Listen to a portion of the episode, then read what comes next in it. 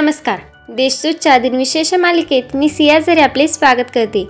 आज एक जानेवारी नवीन वर्षाचा पहिला दिवस. तुम्हाला नवीन वर्षाच्या हार्दिक शुभेच्छा. ऐकूयात आजचे दिनविशेष आजच्या दिवसाची सुरुवात करूया सुंदर विचाराने.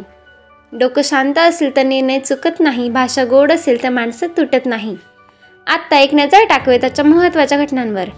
भारतीय दंडसंहिता अठराशे बासष्ट साली लागू झाली. भारतामध्ये अठराशे ऐंशी साली मनी ऑर्डरची सेवा सुरू झाली. चित्तरंजन दास आणि पंडित जवाहरलाल नेहरू यांनी एकोणीसशे तेवीस साली स्वराज्य पक्षाची स्थापना केली. एकोणीसशे बहात्तर साली वाघाला राष्ट्रीय पक्ष म्हणून घोषित करण्यात आले. कलकत्ता अधिकृतरित्या कलकत्ता म्हणून दोन हजार एक साली ओळखले जाऊ लागले. आता पाहू कोणत्या चर्चेचेऱ्यांचा जन्म झालाय. भारतीय शास्त्रज्ञ रघुनाथ अनंत माशेलकर यांचा एकोणीसशे त्रेचाळीस साली जन्म झाला.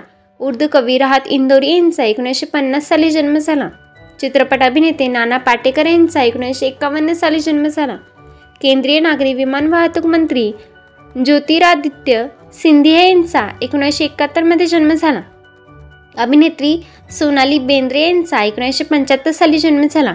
अभिनेत्री विद्या बालन यांचा एकोणीसशे एकोणऐंशी साली जन्म झाला. आता स्मृतिदिनानिमित्त आठवण करूयात थोर विभूतींची. शास्त्रज्ञ शांतीस्वरूप भटनागर यांचे एकोणीसशे पंचावन्न साली निधन झाले.